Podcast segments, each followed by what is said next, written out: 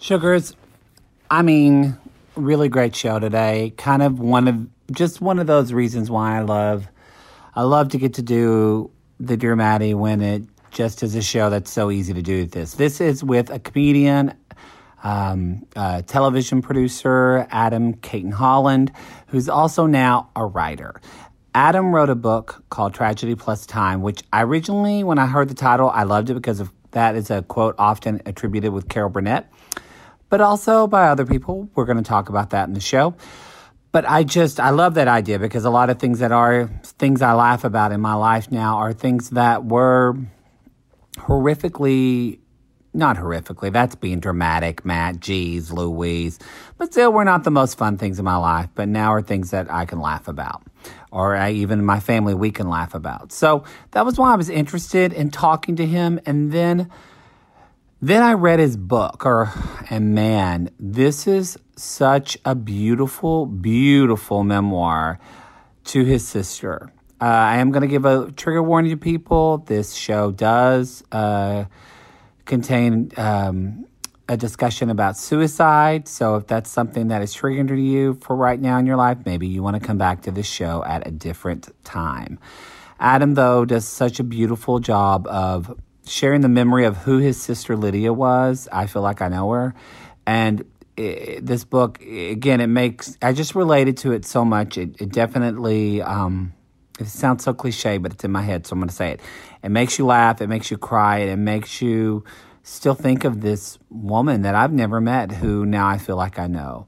So I hope you enjoy this conversation. I hope that maybe it gives you a little bit of um, hope if you're going through the grieving process, no matter what that is, because grief is, man, grief is a tricky motherfucker, y'all. It, grief is really, really, uh, it's so unique to everyone.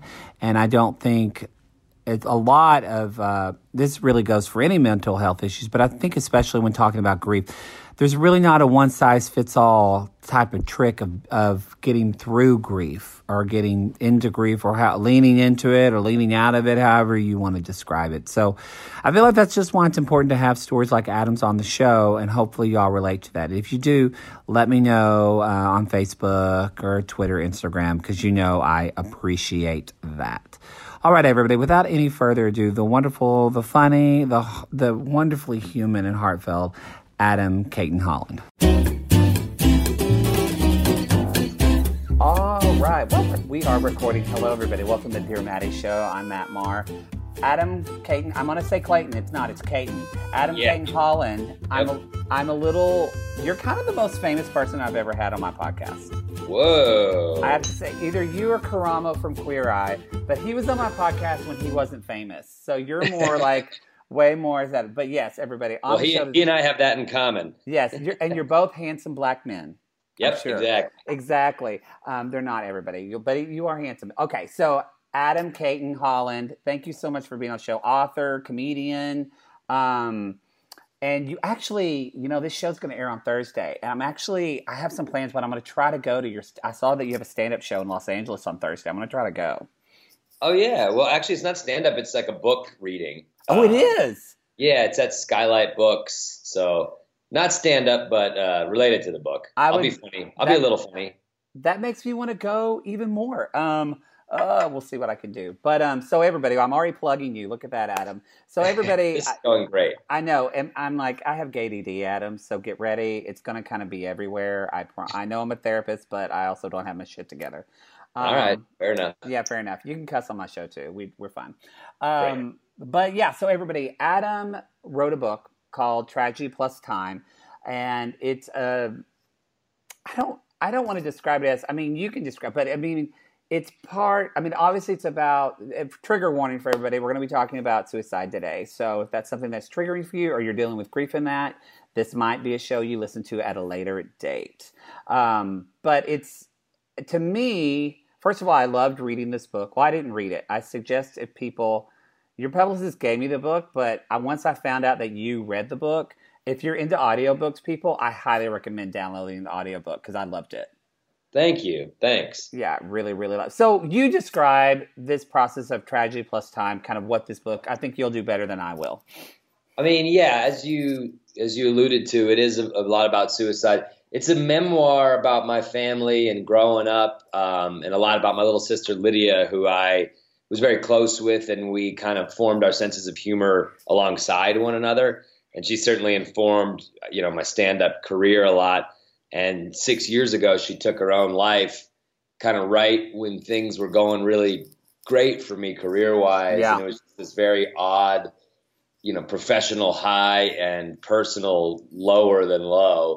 And then the last six years have been a lot about grief and mourning and therapy and coping. And I wrote about all of that in this book. Well, what? Okay, I'm trying. I'm looking at all my notes, and I'm like, oh, where do I start? Um, There's a lot to unpack there. Yeah, but I mean, no, because it really is. I think I just first of all, the reason why when I got the email, they were like, "Hey, are you interested in having Adam on?"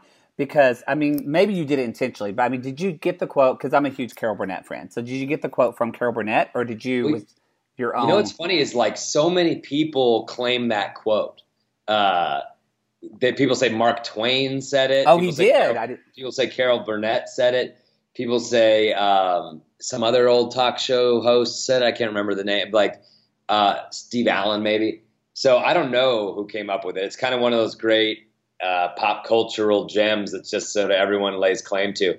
But truthfully, it's boring. My my uh, lit agent came up with the idea, and I was like, "That's great." I just didn't have a uh, name for it, and he he came up with that, and I thought it was perfect. No, I think it is too because I feel like what this book even reminded me. I'm a very big Carol Burnett fan. I've read all of her books, which they're really great. Actually, if you've never read her book, she has a book about her daughter who died of cancer, and it very much reminded me of this book. And oh uh, wow, I'd love to read that. I should read that. It is a fantastic book, and what the book is about it's it's her. It's back in the days where her and her daughter Carrie were faxing each other letters because Carrie was writing this screenplay. So it's just their conversation and what Carol was going on. But again, but even your writing style is similar to me, where I'm just kind of at this. Maybe because I'm a comedian too, but it really is. Um, as a comedian, um, we deal we deal with loss with humor in our own way, and I think that sometimes throws people off. So when you were writing this book, was that because you talk about that a little in the book, but was it? Did you were you scared to like make things some things that seemed humorous to you, or or make this book funny, or was it just natural to do that, or like uh, you know? well, you know, yeah. I, when she passed away, I didn't want to do comedy anymore. Like I didn't feel funny, and I did, certainly didn't feel like talking about what happened on stage. Mm-hmm. I just mm-hmm. wasn't ready, and I, I didn't feel like that was the proper platform. But at the same time, I felt compelled to digest it and and talk about it in some way, shape, or form. So I started writing about it, and that kind of became the book years later. Um, but I also was very keenly aware of like like I really loved my little sister, and she was very unique and funny and weird. And so I really didn't want the book to just be this total downer about like, and this is how I lost my favorite person.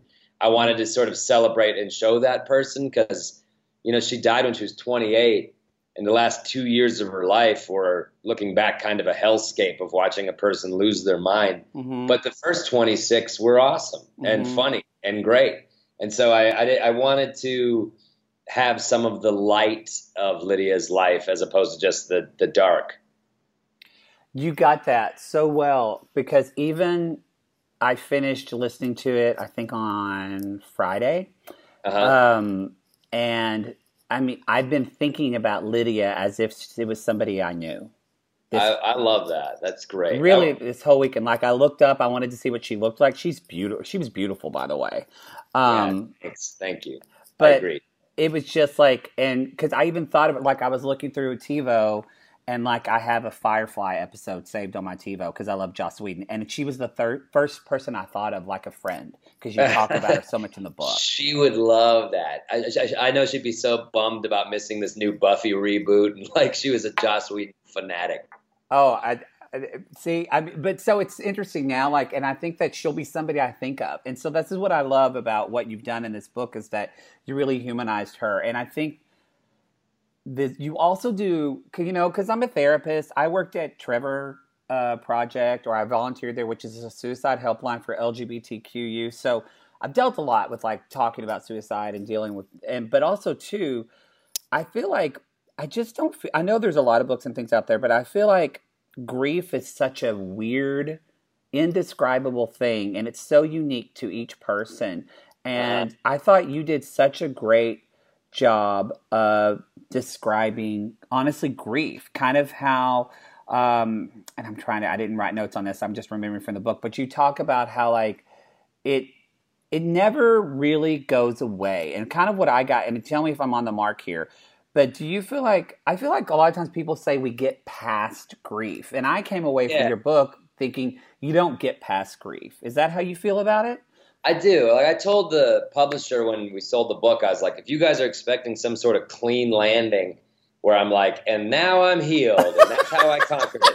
This is this is not the book for you because um, I'm only six years out and I'm still mourning. And some days and months are better than others, and some I, I get really sad, and so does mm-hmm. my family. And like, it's your sister, man. It's never gonna go away. Mm-hmm. So uh, yeah, I mean, like like I said, I'm I'm far from an expert. I'm just got six years of extreme grief, but all I wanted to do is write honestly about it. Because yeah, I don't. I feel like a lot of like grief writing is almost self help in nature. Yeah and uh, I, I, didn't want to do anything cheesy like that. I just wanted to write what I went through, uh, honestly, selfishly, just for me to process it. Mm-hmm. And I think a lot of people are responding to it because it's not really clean. You know, it's not. There's a. It's a messy situation. It's okay to feel messy. I think that's that's what people are responding to. That it's kind of like, oh, I feel like that, and then the next day I feel different, and that's totally normal and okay. No, I think you know it made you made me think of probably one of my favorite parts of the book. And literally, as I was listening to it, just I mean, tears rolling down my cheeks. But when you describe so beautifully where I don't remember, I just read it, but I don't remember why you were in Malibu. I think you're, but you were in the ocean. That's that yeah, part. Yeah. Yeah. And why were you in Malibu? I'm gonna. That's gonna bug me. Well, because it was. I think that was the chapter. You know, after Lydia died, I had just. Uh, I won't bore people with industry BS. oh, like, you had a friend who invited you to Malibu. I remember that. Right. I was in LA trying to sell a TV show 10 days after Lydia died because all that had been kind of set into place before she died. And my family was like, go see this through. Don't blow this opportunity. I wound up selling the TV show. Didn't really give a shit because I was too broken. And a nice friend from high school gotten wind of what happened to me was just like, hey, I'm going out to my friend's beach house in Malibu if you just want to swim in the ocean. And it was such a nice gesture, I was like, yeah, I, guess I will. And so I think that's what you're referencing. Yes. And I do want to talk about the juxtaposition of career and life in a minute too. But I, you describe how you're like sitting in the ocean and you talk about like your head kind of bobbing above the water and being this small person in this like in this sea of probably one of the most beautiful places in the world. And you talk about how you saw no beauty in it. And like, I mean, it just like, it it gutted me. It was so beautifully written, and also I've been there in my life.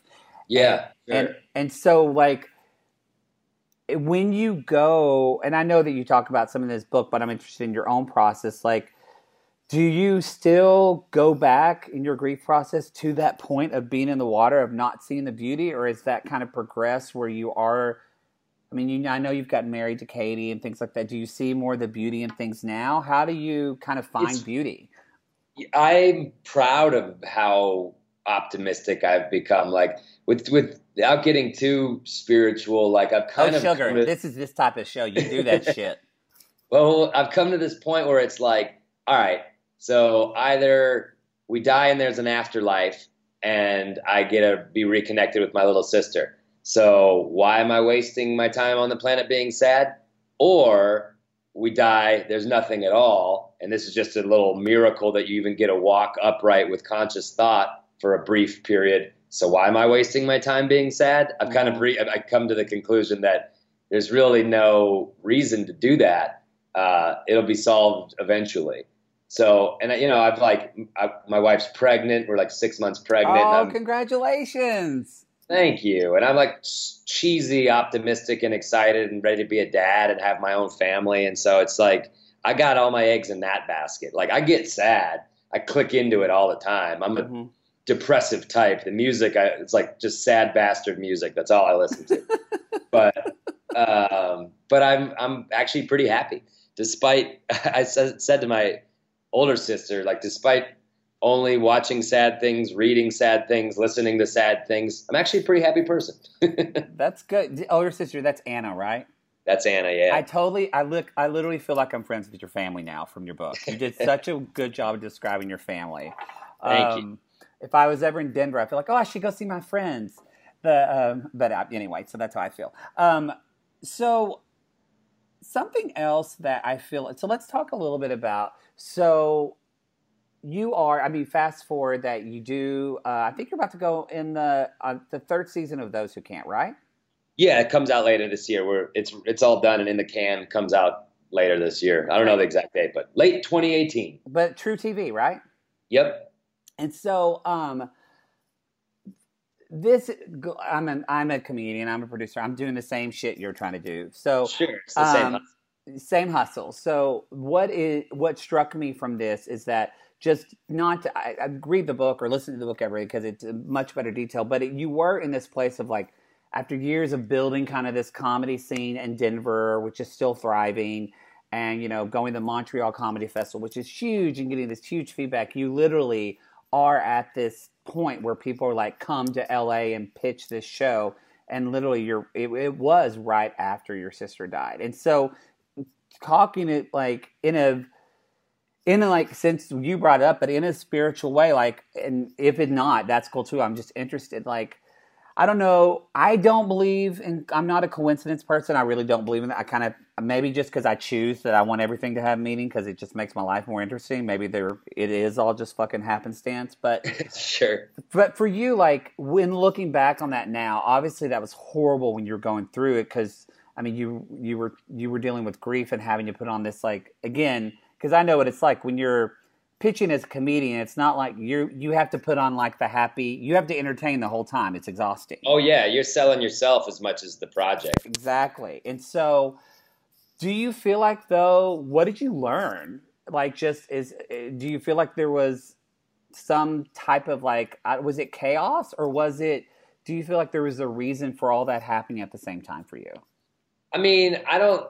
You know, I don't think one's like a like if I could change the situation and have Lydia back, oh, I'd obviously, every, yeah. I'd throw away every single career thing I've ever gotten. Mm-hmm. I'd I'd be a bus driver. I don't care. Like, um, no slight on bus driver. I just, goddamn, no. I just the bus driver audience. You know what? My uh, dad's a bus driver. This interview's done.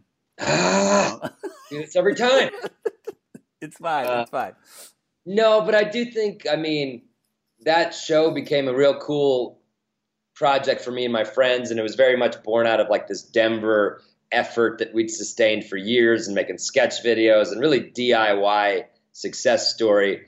And I think, you know, when I was in there selling the thing, I genuinely didn't give a fuck if I sold it. And ironically, that's what LA, that's what Hollywood can't resist. you know what I mean? Like mm-hmm. Joe Cool coming in and be like, do you want this thing? Because if not, I don't give a shit. It's awesome. You'd be dumb not to buy it. Mm-hmm. Like there's a sort of I don't know, mystique in that that I think they responded to. I also think the show was good, so they were like, it wasn't like I'm selling them crap. Mm-hmm. Uh, but yeah, I don't know. I think uh, the mindset I was in of truly not caring helped move that forward. I guess. Mm-hmm. I don't know karmically or cosmically why that is, but it certainly helped. And, and now I've you know pitched other things, and it always helps to kind of just not be intimidated. Yeah, I actually got that for myself. I was like, I should have a little bit no, no less fucks of going in the room. I think so because it's like they're either going to buy it or they're not. You yeah. know what I mean? I don't. I don't think there's too many instances where they're like, "Wow, we didn't think we were going to, but here we go." Unless you really, I don't know. I just I don't find any reason to be intimidated by that. But also, you know, this happening when it happened gave me a much different perspective on life. Like truly I was like any young, hungry comic. Like I lived and died by my last set, and mm-hmm. I, to sell a TV show, you would think would be the biggest thing that I'd be, you know, that i would be fulfilled. But in that time when like real life stuff happens to you, you realize that's all just kind of auxiliary, cool perks, but not what is important. and that's why I didn't move to LA, and that's why I'm focusing on being a dad, and like you know, it's just like it's real life shit that I cherish much more than career stuff. You always have to. I always tell with like actors that I counsel and things like that, just please put more, do more things besides acting. Like, yeah. continue it, but do because you're right. I, I, you know, my, uh, I was busy like working on a theater show, and just recently, like, you know, I've got a reality show based on my brother. Like, we've been pitching it out. We've got big agencies, all that, and it seems like everything's go, go, go. And then you find, you know, a production company gets a new CEO, and now we're starting all over from scratch. Oh, 100%. Yeah. And, you know, I, yeah, I, I, sorry, go ahead. No, I was just saying, my boyfriend, uh, he we've been together for like four years, but it's kind of the first time he'd ever experienced that with me, and he was so just like, "Oh, babe, I'm so sorry," and like kind of down. I was like, I was like, you know, I'll give myself like tonight to be pissed about it, but I was work. I had to work on other stuff, and then the next morning I found out my favorite aunt uh, had cancer, and I just told him I was like, this is why this shit doesn't fucking matter. It's really right. truly about your family and like the friends and the lives that you lead and fulfill your life, and the other stuff is just like I think you said earlier, the miracles that we're here, and that's just selling a show, doing basically getting paid to do dick jokes is just icing on the cake. Yeah, I mean it's cool. We all want it. It's fun. I laugh harder than I've ever laughed working on that TV show. But yeah, if you got if that's all you got, you and, and especially LA, it makes you it, you know, it beats you down. It's like it yeah. makes you feel real irrelevant if you haven't done something lately. And it's like, no, there's a world out here besides the industry. Like I can't tell you how many times on set, you know, we'd have these like crisis moments and the sky is falling and we're so upset at the executives and like you just have to pull back and be like, you know, there's about 5,000 shows just like this being made right now where everyone thinks their problems couldn't be any more severe. And it's like, pull back, like zoom out. Zoom, yeah, zoom out. That's so funny you said that. That's weird. I say that with my therapist. Like I'll have a, I literally, I say, I call it zooming out. Oh, really? Um, yeah, that's funny. We're kindred spirits, Adam. That's what's happening. I um, think so. Um, well, okay. So now, what if again? I love that this is just it's not preach or anything. It's just about sharing your story and something else that you talk a little bit about.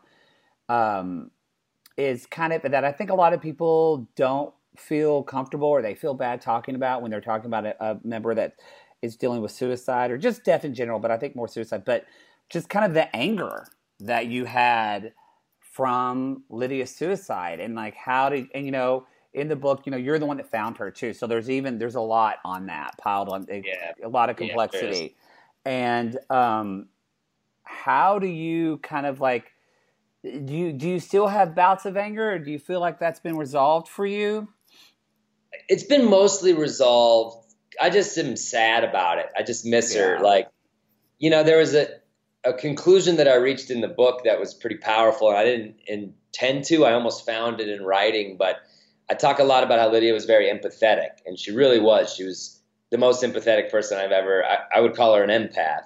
Uh-huh. You know, taking in stray animals, really feeling everyone's hurt in a genuine way, mm-hmm. and it would absolutely destroy her to make her family hurt. She, if we were suffering or sad, it really bothered her and if she was the cause of that, she was just devastated. So to think about where she had to be mentally, that she would knowingly inflict this like unending hurt on the family and yet still saw that as her only option just makes me sad that she was at so desperate a place, you know? And when you're that sad, it's pretty hard to be mad. It's mental illness that painted her into this corner that she went on to do the type of thing that she would hate to do the most, which is hurt us. And yet she still did. So when you reach that place, it's pretty hard to stay mad. That I'm glad you brought that up because I meant to take a note during that, but that that made me cry because I think that part of the book that was m- probably my favorite chapter, my favorite moment of the book because when you did describe that, I mean, that's what I try to work as as a host, as a therapist, just even as a like a comedian and a creator. I'm always trying to like, and just as a like a white guy in this world right now, I'm always trying to like, how can I put myself in another person's shoes just to like see their experience, you know? And that I think that's like the most human thing we can do is have empathy for one another. And to me, like that is the litmus test of true unconditional love is having that type of empathy. And when you wrote that in the book, that's what made me teary is that it was just such a beautiful expression of unconditional love. And I was just, I, I just, I don't know if a lot of people get there. And the fact that you could, I thought was, I mean, truly, that's a miracle to me. Thank you. Well, it's, you know, it's, I, I need to just like you do a better job of it with strangers and people out there in society. It's people in traffic spot on my on my sister. You know yeah. what I mean? Like I like obviously I relate to this person, love this person, but her her empathy is something I should learn from and like try to take with me as I go through life. Mm, that's that's I love that. I can't tell people how much I enjoy this book. Um, I, I could talk to you for two hours, but I'm not because we have you've got shit to do. You're having a baby, but um, I do want to ask, uh, kind of in switching a little bit of. I also thought too that um, you know again people come to me with grief like in therapy situations and they're uh, they're like, well, I was told I just need to like I need to relive my grief and I just need to go through it again. But sometimes and sometimes that can be traumatizing for people, I think even more. But for you, really it was EMDR that really kind of helped break you kind of open in that way, right? It did. You know, I don't know. I I wrote about it a lot in the book and my family's we're all pretty smart, you know, and you like are. Uh, so all of us went to therapists and I went to several before I landed on EMDR, which I thought was helpful. So I'm a big believer in therapy as you need it. Uh, and like I have two great therapists now, one that does EMDR, one that's a, a, couples therapist that my wife and I have used, you know, every six months or so, we'll just go have a healthy talk and it's like yeah. helpful. Oh, uh, yeah. But both of those women are like, when you need me, I'm here. And I think that's a really good w- place to be at. That's what I try uh, to be as a therapist too. I don't want people to come to me every week. Yeah, you seem like you'd be a very a good therapist, but I, I urge people to just sort of use it as they need it. For me, it was a lot of like straight up PTSD, like yeah, you know, nightmares, flashbacks, and mm-hmm. I couldn't control them, and they were really bringing me down, obviously. So EMDR was I, am a huge believer in that therapy, and uh, it helped me a lot. Well, EMDR works well too with anxiety, and it. I mean, I'm not diagnosing you, but just from the book, it seems like. I mean, you talk about panic attacks, so you already were prone to anxiety. Oh, sure, anxiety, well. OCD. I, yeah. I, had it all. Yeah. So, uh, has it helped? Are do you, are, how? How is your OCD? Because again, you do such a good description sometimes of describing, you know, the little things you have to do. Do you still? Are you turning off the oven still? Uh, oh, we moved houses, but yeah, different, different, different nighttime system. Um, I do it I with windows. It, I because we're on the second floor. I'm always I don't know why, but I like have a fear someone's going to climb up, and so I'm always shutting the windows. Yeah, so I, I mean that's just good. How that's just good safety. Yeah, I, I, I lock the doors, I shut the curtains, I check the windows, check the stove. But you know, I don't think every person's out there turning knobs in their house every single night. Oh, I'm fully here to support your OCD sugar because I'm there with you. So it's gotten better. I think it's gotten to a point where like the things I do can be reasonable. But you know, the thing like I was at a baseball game and I dropped a peanut and then I dropped a second peanut. I just like don't. I do that. I can't not do that. Um, that one's stuck with me. That one's there's no way to really logically describe no, that. I get that. I get yeah. that. I'm that way. Like if I purpose, if I accidentally realize I like step on a on a crack, I have to do it with the other foot, or I feel weird.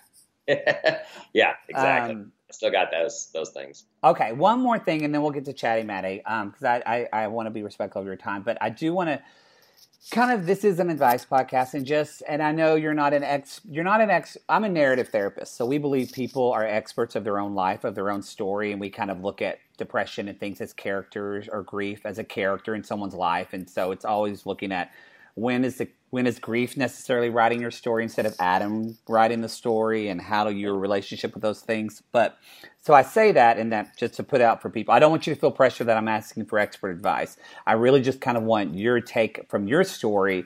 Is that you talking about things like because um, I've gotten a lot of these questions about somebody being worried about someone who is potentially suicidal and things like that. And you talk about like Lydia tra- changing her screen name and how could y'all not have known. And you also talk about a lot of which I think is important uh, for people that are go- going through someone who is suicidality.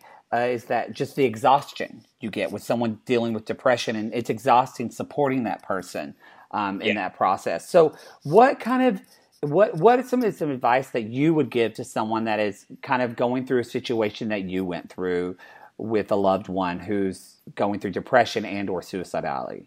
I mean, I tried to write about that earnestly, like you did. That it's okay to be frustrated with that person.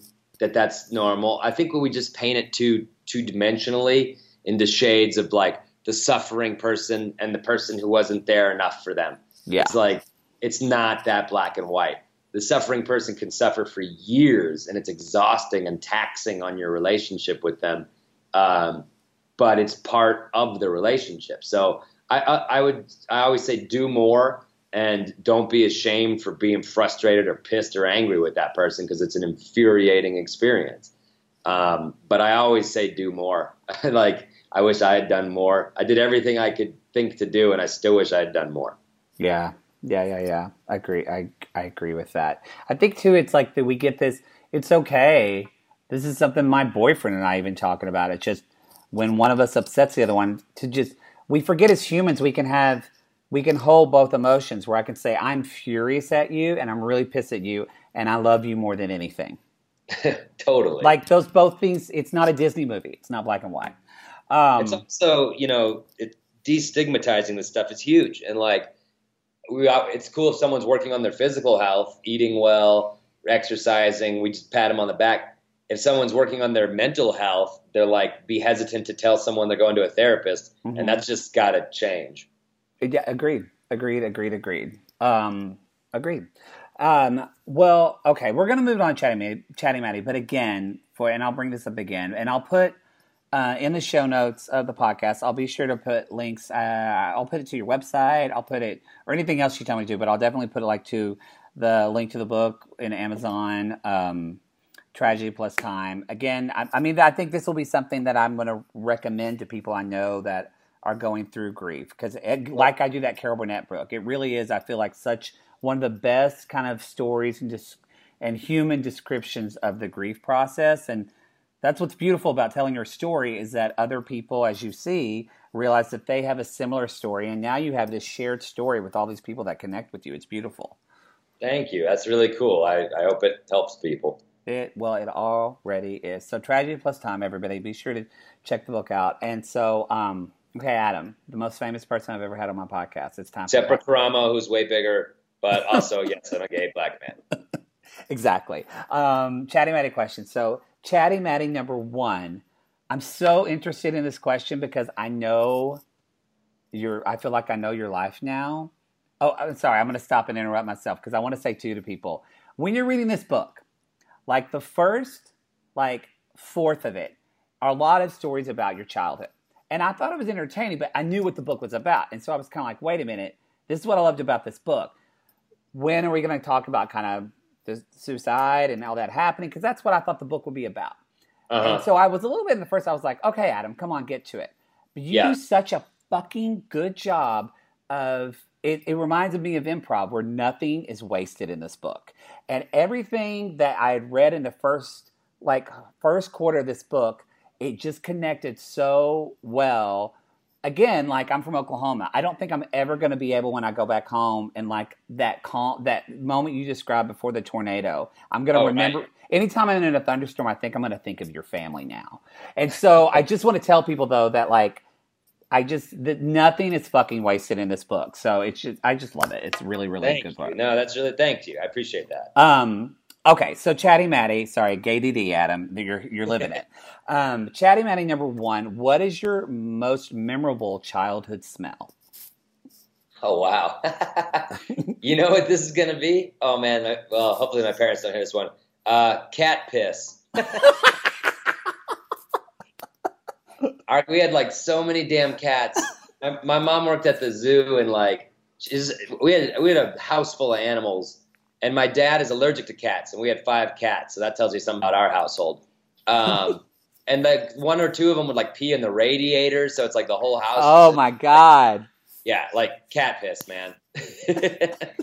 so when you smell it, that's why I asked memorable. It's not necessarily everybody's favorite. Like you can't help but think of your childhood. That's yeah. I didn't grow up in squalor. It's a nice old house, nice art, nice carpets, but yeah, cat piss. That's awesome. Okay, uh, Chatty Matty, I may, I really, you already answered this question. I should have thought of something else. But Chatty Matty number two is what would be the name of your memoir? But, but, but my question actually, following that up, is this? I feel like more this is kind of your memoir with you and Lydia. So, like, do you feel like the title of your own story would be different, or is it tragedy plus time? No, I think my own one would be different. I don't know what it would be. You know, this I got a lot out on this one. I like five, six years ago, I wrote a book that never went anywhere, and I called it "To My Future Biographers," and it was a very tongue in cheek, like I'm I'm clearly going to be so important a person that people are going to want to write a biography about me. Uh-huh. So here are the notes for them when they finally get around to doing it. So uh, I guess it would still be that. It'd be a tongue in cheek. Aren't I important to my future biographers? All right, I'm down with it. Um, okay, Chatty Matty number three. Uh, what Oh, let's do. Uh, what is the best piece of advice that you wished you had taken earlier in life? Mm, man, um, I think it's kind of the advice that I was just. Well, an older comic told me the success, to, easy way to be successful in comedy is be funny and be cool, and like that's it. And I like. I can't tell you how many times I like wringed my hands in a green room around a famous comic and tried to like you know, say something funny or ingratiate myself, and it's just like, oh, kid, you were trying way too hard. So uh, be funny, be cool. I I will take that advice because sometimes I do need it. Um, okay, chatty matty number four. Uh, what day would be your Groundhog Day? So, like, what do you have a day where you're like, "Fuck, I could do that day over and over"? Like wanting to? I mean, I, obviously, I had a terrible day that I was living over and over again that I had to yeah. So this away. is a day you would that maybe you've had in your past that you would love that you would you're like that was a good day. I could live that day over and over. Okay, I got it. So I put out an album like six months ago with Comedy Central, and like I got a James Corden late night set, and it came together really last minute. And so I flew out to LA for 24 hours, and I had this real whirlwind day of like hung out with my buddies Ben and Andrew, who I do the TV show with. Mm-hmm. Took Andrew over to Comedy Central Radio. We did like an hour promoting my album and laughing and laughing. Had a great lunch with Ben. Saw a bunch of friends. Did a great show in LA. Went and did James Corden and crushed it. It was like meeting Jennifer Garner and John Boyega from Star Wars. Is like what a crazy day. Did it? Got out of there in time enough to to um, to catch an earlier flight home my wife picked me up at the airport and I was like, that was the best day. Let's get a beer. Let's go get a beer at a bar near our house and, to celebrate. She's like, all right. So we like went, and had a beer and I'm just riding high. And I was like, let's get another beer. And she's like, let's go home. And I was like, all right, you're right. It's like one o'clock. And we go home and she had had a little baby onesie of the Colorado Rockies, my favorite team. And she's like, we're pregnant. And I was like, oh my God. Like, I didn't think this day could Okay, get. you win. That is officially yeah. the best day I've ever heard on it this was, show. It was the best damn. And I was, I was telling her when we got the beer, I was like, baby, this is like one of the best days of my life. Like, I had so much fun today, and it was just this whirlwind. And she's like, uh huh, uh huh, let's go home. And then she had, she had this, it was just perfect. I started crying. It was great. Ah, uh, that's, that's, that's what's cool about the universe and and horrible. It's just just when you think things are shitty, that you know things can get shittier. But at the same time, it's like with the depth of our sorrow equals the depth of our joy. You know, the things yeah. things come good, things can get even better than we imagine. Yeah, I mean, it was, and it's just like we were talking about earlier. I was like all high on my own L.A. Hollywood bullshit. Best day of my life, and it's like, oh yeah, you think so? Well, think, here's a baby. Yeah, this is Here's even something better. that actually matters. Yeah. Like it was so. Yeah, oh. I, that, that's a good day. I okay. Last chatty matty quiet. Uh, chatty matty question. Uh, when are you most inspired, Adam? When? Yeah, either some people they say in life, some people say time of day, some people say they're inspired when something something happens, Some people say, you know, when I take a shower, just it's like I kind of keep it general to take it wherever you want. But when or like when does inspiration usually strike you? Honestly, whenever I go to like an indie movie theater, like not a big suburban air conditioned, but like an art house movie theater, and I see a movie, and I well, it's even before I see the movie. When I sit down in that chair, I'm like, why am I not always here? Why don't I do this five times a week? And then I watch like the previews and I watch the movie, and I just get filled with ideas and inspiration. So like indie movie theaters. I I agree with that. Um, I you know I had one of my very first podcasts. It was my when I was taking class at the Groundlings. I had I love my teacher so much. Her name's Colleen Smith, and I was like, "Come be on my podcast." And she said she is most inspired. She said at movie trailers because I always see the possibilities of what we can create. I went, "Oh, that oh, was I so." I love that, and so you just remind. I feel like you echoed that sentiment. That's great. Yeah, I, whenever I sit down to my wife, I'm always just like, "This is my happy place." Like I'm, I'm so good. My phone's in the car. I'm just tuned in. I'm paying attention. This is yeah, I agree. I agree, agree. Um, well, everybody, if you're in the Los Angeles area, Thursday night, Skylight Books, Adam Cayton Holland, you can go see a reading from. I mean, I'm reading Tragedy Plus Time. Do you know? I can. I'll put in there. I'll put in the link to tickets, but I don't remember what time it starts for people. I think it starts at 7:30 at Skylight Books, which is in Los Feliz. Yeah. My friend Dave Holmes is going to moderate. Oh, I love Dave Holmes. Yeah, he's awesome. I know him from because I did IO West. Oh, sure. So sure. And like Dave Holmes, we're like there's like four gay improvisers.